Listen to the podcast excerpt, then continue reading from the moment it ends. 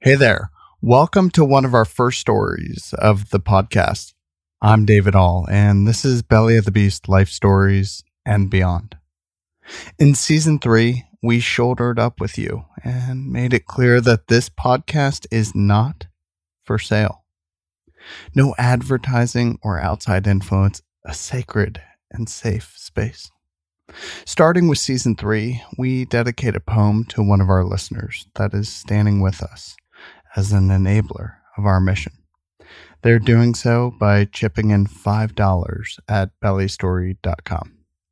To be true to our word, we're going back through some of our earlier content in seasons one and two and removing the segments that we feel may not be congruent with this idea.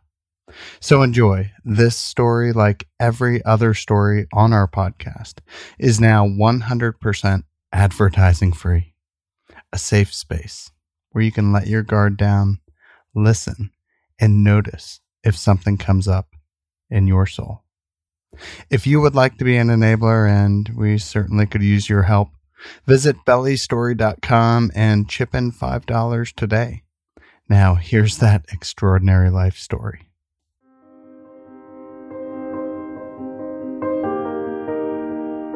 Goal of this podcast is to bring to life the nature of transformation through people's personal stories of getting knocked down in life and climbing up a new person. Listen for free wherever you get your podcasts and subscribe, rate, and review this show so that other heroes can find it too. Let me introduce you to Lorna Rose. And then I, I just sort of moved through the process of grief, I guess, because it, was a sort of grief. Uh, and having points of, well, gosh, may, maybe it is best if I just, if I just miscarry, you know, like eh, maybe it's best if, if that really happens.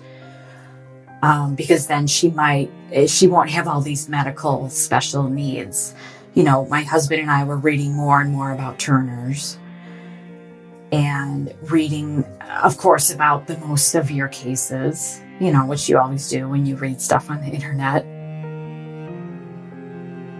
Motherhood has many faces, and Lorna's powerful story brings to life a mother's love when faced with the high likelihood of a miscarriage. It was in the third month of her pregnancy that a routine blood screen came back positive for Turner's syndrome. Indications of this genetic disorder mean a high likelihood of miscarriage at any point during the pregnancy. Stewing in a range of emotions and a need to express them led Lorna to pick up her pen and start writing, and she hasn't stopped. In fact, our conversation centers around the first poem she wrote, Congratulations. You can find a link to that poem in the episode notes. Lorna Rose, welcome to Belly of the Beast Life Stories. Thank you, David. Thanks for having me. Lorna, I want to ask you about a poem titled Congratulations that you wrote in 2015, but that was published in October 2017.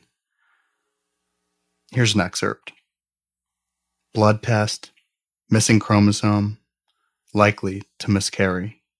When do you stop celebrating your budding belly and steel yourself against her kicks? When does goodbye start? Can you tell us about this poem?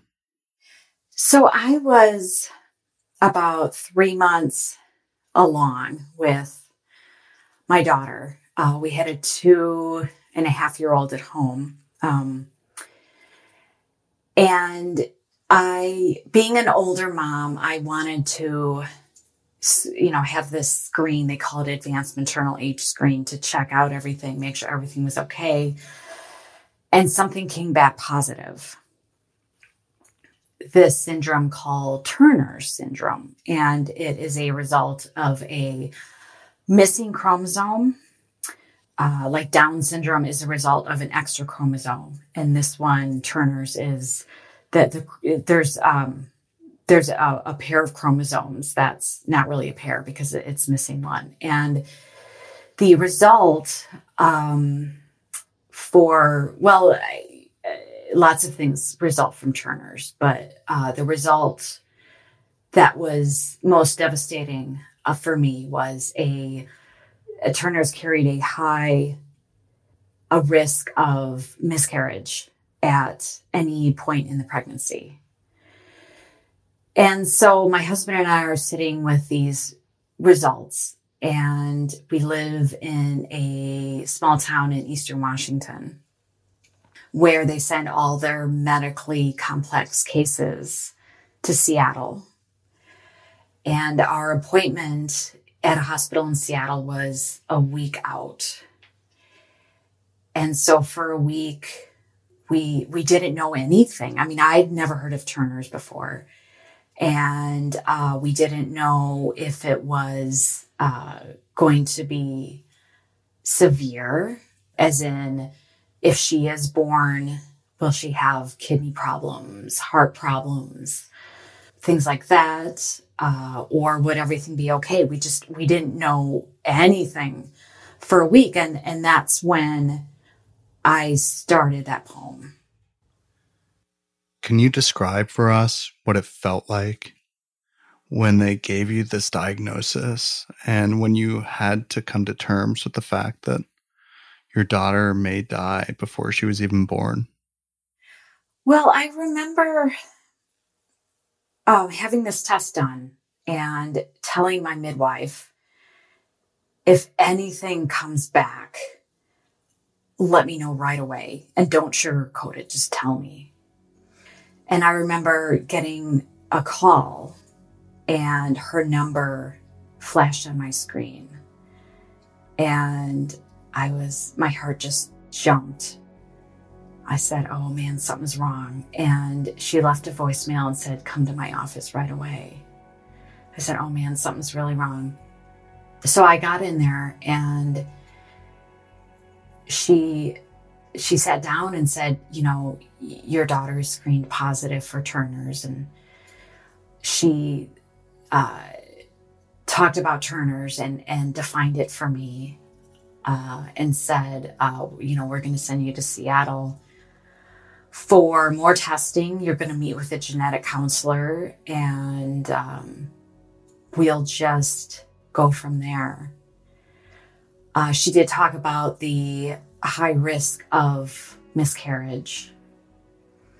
And I just, I, I think I was in shock for a few days. And then it turned to how do I do this? Like, how do people get through this? I, I, I don't know. It was kind of like walking on eggshells. Um, cause I, I just, we didn't know anything.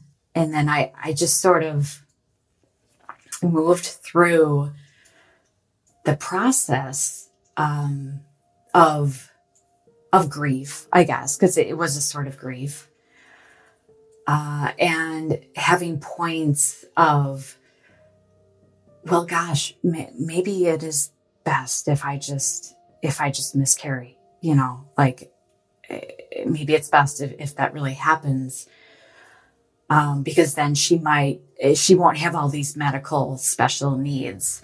You know, my husband and I were reading more and more about Turner's and reading, of course, about the most severe cases, you know, which you always do when you read stuff on the internet. Um, and again, this is, this is happening the week before we go to Seattle to see the specialist. So we're, it's kind of left up to us to to mine this information and to educate ourselves more about it. Um, but I just remember, uh, you know, having abdominal cramps and being like, well, this is it. You know, I guess, I, I guess I'm gonna, you know, my body's gonna go through this and it's gonna suck. Um, you know, but maybe it's, maybe it's for the best. And then uh, feeling horrible horrible that I would even have those thoughts, feeling so guilty. To the point about grieving and when was it even okay to start grieving? That last line from that excerpt that I started out with says, When does goodbye start? When did it start? I think it kind of started right away because I didn't know if I was going to miscarry and if I miscarried, like when that was going to happen. I, I just, I didn't know. And so I, I think, I think I just started, um, started to say goodbye right away. And then, you know, we ended up going to S- Seattle for the appointment. And one of the things we did over there was we had a uh, super high level ultrasound. There's a, there's a medical term for it that's escaping me at the time, but it's, I mean, they really look at everything. They look at the baby's heart and kidneys and whatever organs, whatever other organs are formed at that time. I mean, she was maybe three months at the, you know, I was maybe three months along at that time. They didn't see any markers for Turner's in in those screens. And I went back, I think three other times for those high level ultrasounds. And there weren't ever markers for, for Turner's. So the farther along in pregnancy I got and um, things seemingly, you know, were going okay and um, you know, we'd have these scans and everything would, would come back normal. I began to get more confident that if she did have Turner's, it was a uh, a mild case of it because there weren't they weren't seeing any physical attributes that would indicate Turner's. How did this experience drive you inward? And before you answer that, I want to just bring up two lines from your poem, Congratulations, where you almost command yourself. You say, You must harden for farewell. And then the next line, you talk about hiding in yourself again. I remember having feelings that I didn't even know I could have. It was anger, sadness, anxiety, sort of all of those mashed up together. And I, I didn't think that sort of thing existed. So I forced myself to explore that more. And really just kind of get to the crux of it. So I could I could I could process it and I, I could sit with it. And whatever happened I, I wanted to be okay. How confident were you that you would be okay? I think I got more confident the farther along in pregnancy I went um, because I had the the time to sort of look inward and sit with those feelings and um, you know have it be okay. Uh, we also had a two and a half year old. And so i think having him and knowing that he is healthy was a, a big deal. Uh, it that it it helped me be like, okay, if if this pregnancy doesn't work out, you know, we, we have him, and he's he's wonderful. He, you know, he's a wonderful little guy. And so that was that that brought me comfort. Did you have to share the news with him or with other family members? And what was that like? You know, I uh I remember hiding my bump. I, I got a bump pretty early, uh, which happens with, with the second subsequent pregnancies. You kind of start showing sooner.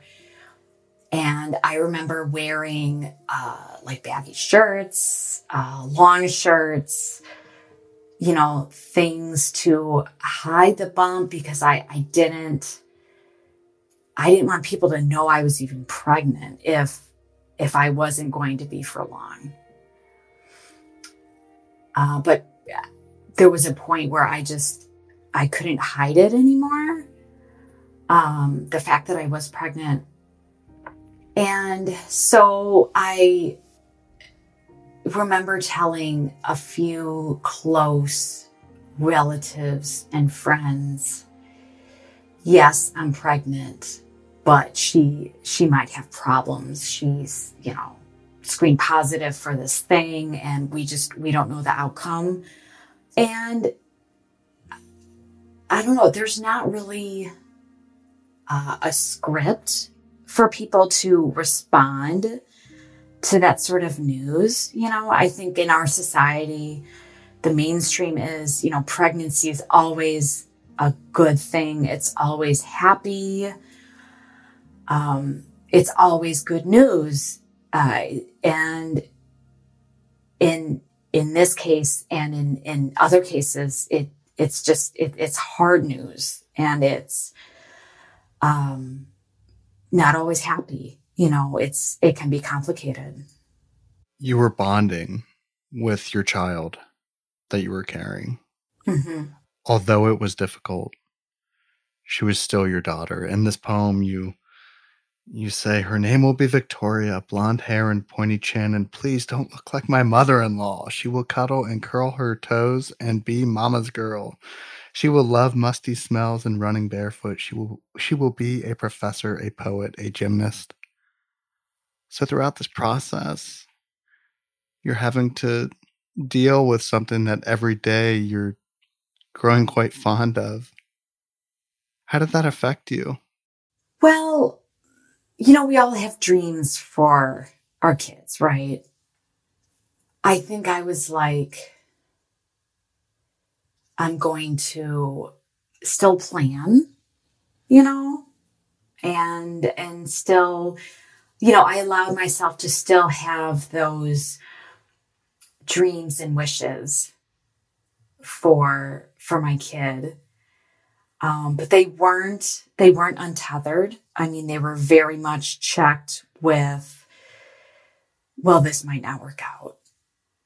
And, you know, there's not a whole lot of gray area in that. Like there's really no middle ground. You know, it's either kind of like, this will happen or it won't, you know?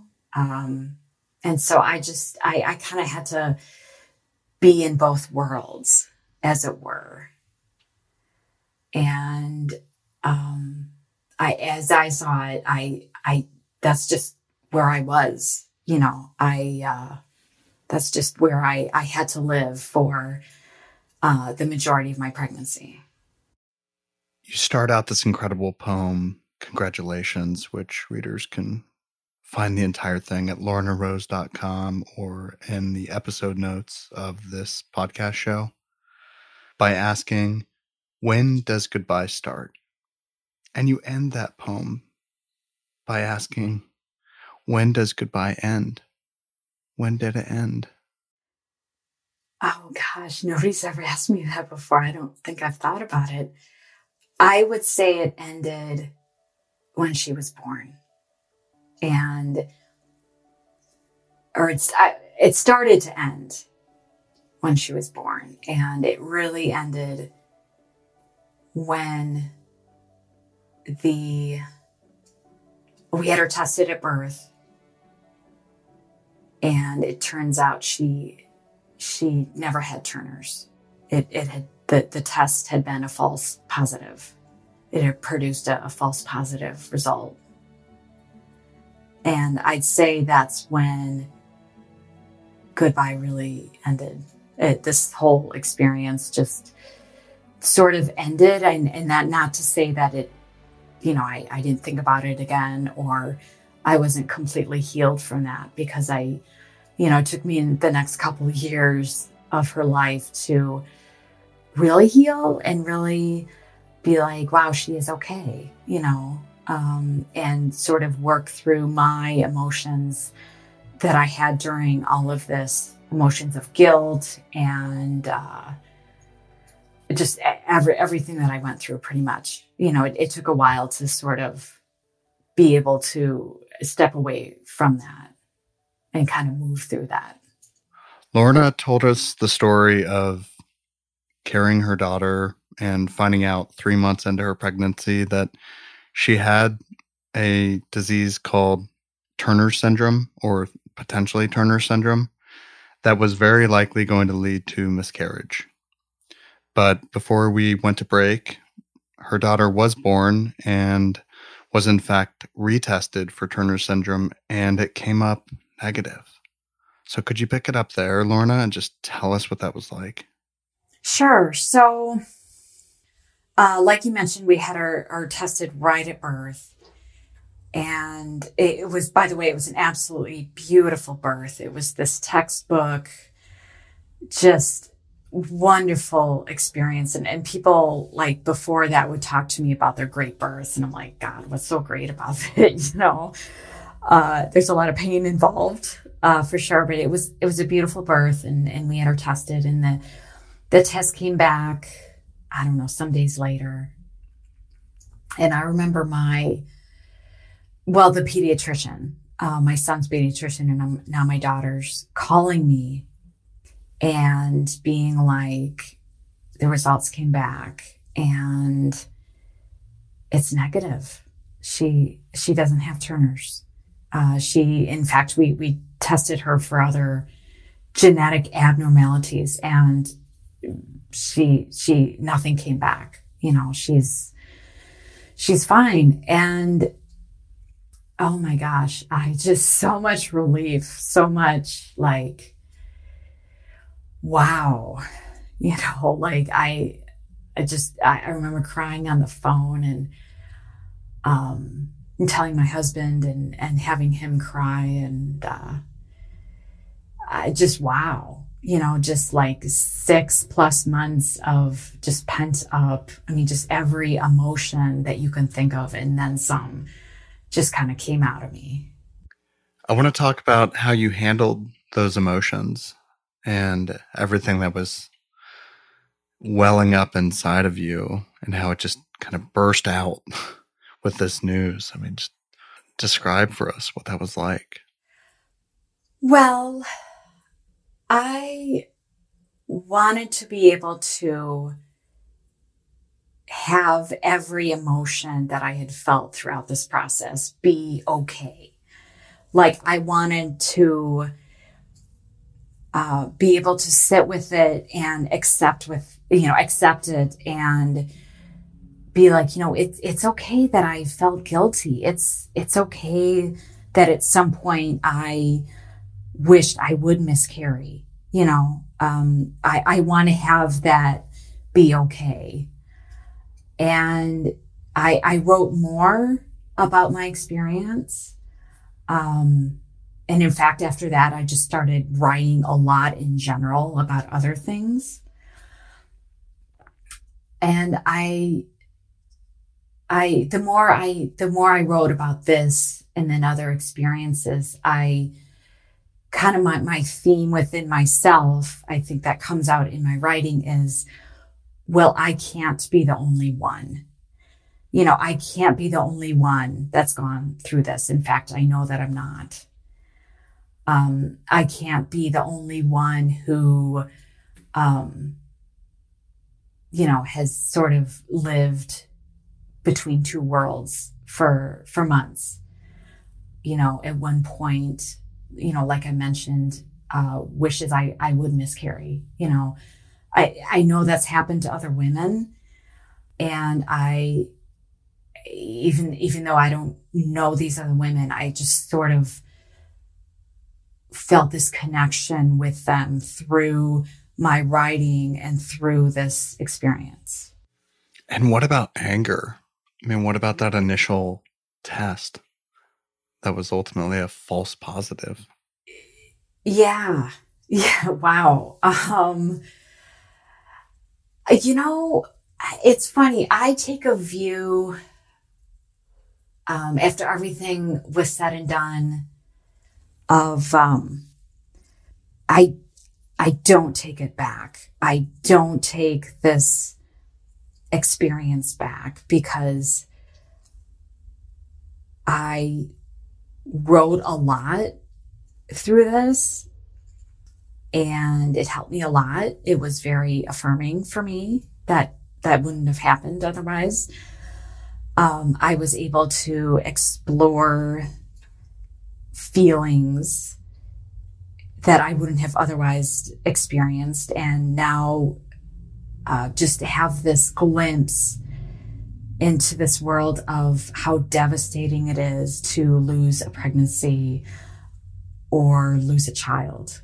You know, I, I never, it, it, kind of upped that for me. I mean, sort of, um, it, it made that, I felt that on, on a new level.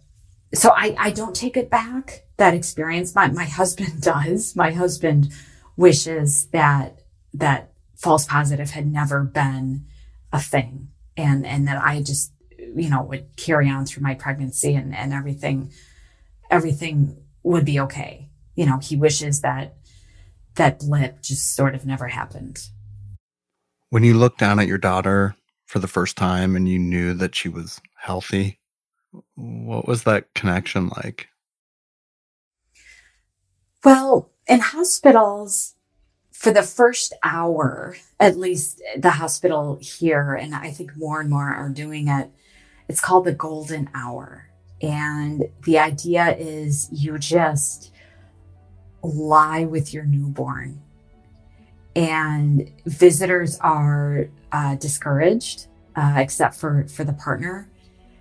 And you just you lie with them on your chest and you ideally you breastfeed and just just be together. And i remember that hour as the most special hour of my life hands down. It was emotional. It oh my god i'm starting to cry just thinking about it. Um it was emotional it was um just happy, just bliss. It was, I don't know, just really, really special. In a way, she gave you your purpose when she was inside of you. And then when she was born, she gave you your bliss. It feels like a very special relationship that you have with your daughter. Yeah. Yeah, I, I think so. I mean, I, um, I mean, I don't know how other, you know, parents, you know, obviously every parent loves their kid, but I think our relationship is, um, like you said, really special. I feel very close to her. She feels very close to me. Um, she was, and still is, she's four now. She's a challenge. She is, she's feisty. She's sassy she is um, in some ways very much like me and in other ways just completely opposite where i can't even relate in the first part of this story he really took us through uh, an entire grieving process something that felt very dark and inward and challenging in a lot of different ways. You know, you were shaming yourself, you were blaming yourself. There was some guilt in there. There were there was a lot of things coming up out of you. And then earlier in part 2, you mentioned to us that you would never take it back. Right? That this really helped you find your purpose. Can you help us understand that? Well, I think I take it uh, from two different angles. Um, I think I take it number one from well, you know, I can't, I can't take it back. I mean, it, it's, it's done. You know, this, this test came back and it was positive and, and, you know, here's what happened. And so the practical part of me says, you know, there's no use in, in wishing it away because it happened. And then also, I think, I think at the end of the day, at the experience, um, it just, it made me more human if that makes sense. Um, I mentioned before about um, being able to uh, feel a connection with with women who have experienced similar things, you know, and, and sort of looking at at pregnancy maybe a little bit differently than than other people do. You know, pregnancy it, it, it's complicated. You know, it doesn't always go as well as it does in the movies, you know. You know, I, I'd like to bring more of what I write about in terms of my experience into the mainstream, you know, being able to talk about miscarriages and stillbirths and the death of a child because those things happen more, I think they're more common than people realize. And there's not really a script for talking about that stuff. And I, I wish there were, I wish it was more, uh, accepted as, as just as part of life, you know, um, that it was more part of, part of the conversation. Why do you feel it's not a part of the conversation? Because it's uncomfortable because um, we we are conditioned through uh, movies and and other media and a lot of people that we know that you become pregnant it's a happy event uh, it's without complication it's without negative emotion. And nine months later, there's a baby and he or she is healthy and there's never need for intervention or um, medical considerations. You know, it's just, it, it's all just a, a happy, shiny story. And I'd, I'd like to see that mold change because I think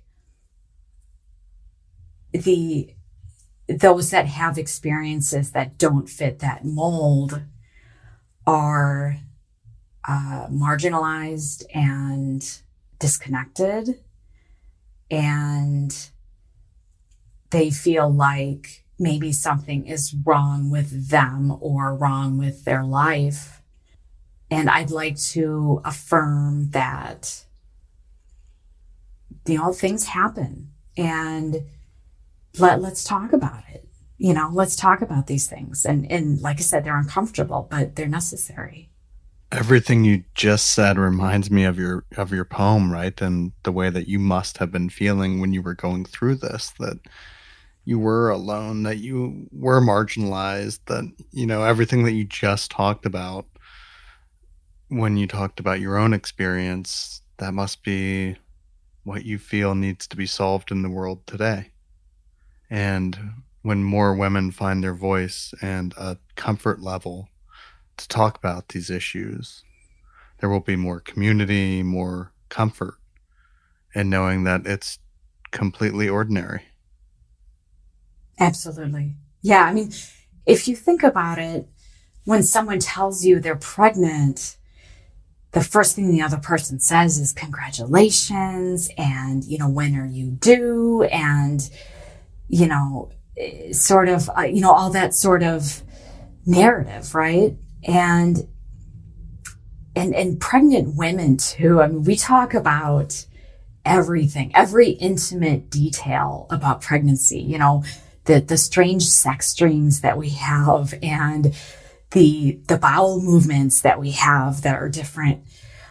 But if there's a miscarriage or if something isn't going quite right in the pregnancy, we don't talk about it, you know, because we can't, because we don't know how. And I, I wish, like I said, I wish that were different. Lorna, you found your voice through what could have been and what most likely was the darkest six months of your life.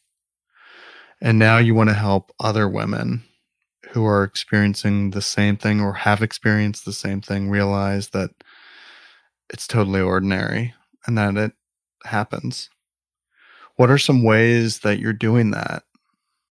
Well, I try and do it through my writing. Um, I try and talk about things I mean, not just pregnancy, but other things that aren't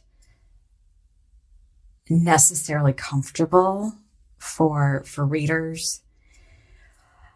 But they are things that I've experienced that I've worked through through writing.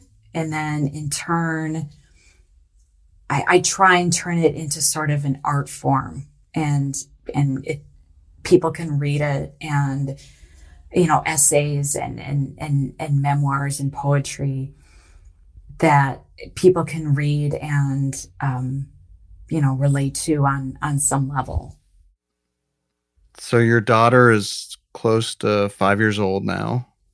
And I wonder if you've talked to mm-hmm. her about this time in your life and about your pregnancy and how that challenge helped you find your purpose. I have not but I, I, I, just because of her age, I think she should be a little bit older um, to be able to to understand it better.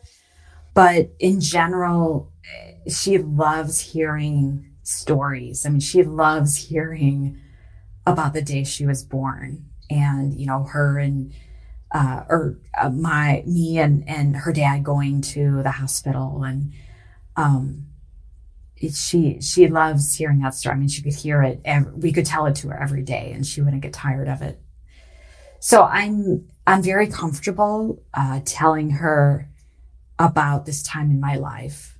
Um, like I said, I, I just want her to be a little bit older so she can understand more about it. Do you ever go back to that place inside of you now that you're clearly out of it and your daughter is healthy, but still you you had a cocoon of sorts, right? Where you were, you were able to find so much inside of you. Do you ever go back to it? Um, I I go back to it in terms of I reflect on it. I reflect quite a quite often about this sort of weird, strange, dark time in my life and what came out of it for uh, for me you know experiencing this uh, for me as a future mom to my daughter and then what came out of it in terms of of my marriage Oh, ultimately it, it, it brought us closer, I, w- I would say. How did it bring you closer? We went through it together. We were in it together. And I still remember that week after receiving this positive test result and going to Seattle for more information that week of just total uncertainty and, and not knowing a thing and researching and Googling. And by the way, don't Google anything ever if you're in this situation. But we were in it, my husband and I were in it together and um, experienced a lot of the same emotion and a lot of the same gratitude for our son uh, and that's, that's, that's special to go through that together. You know, it's, it's unique and it's special. Lorna, going back to 2015 and you're just handed that diagnosis and you're coming to the realization that your daughter may die before she's born. If you could have whispered into your ear some advice based on everything that you know now, what would you have said? I would have said, dig deep, dig into this stuff because it's not going away. Because this is as hard as it is, and it's incredibly hard. This is your opportunity to get to know yourself on another level. This is your opportunity to become more human. This is your opportunity to feel whatever emotion you feel and learn that it's okay to feel it. Lorna, thank you so much for this story. Thank you, David.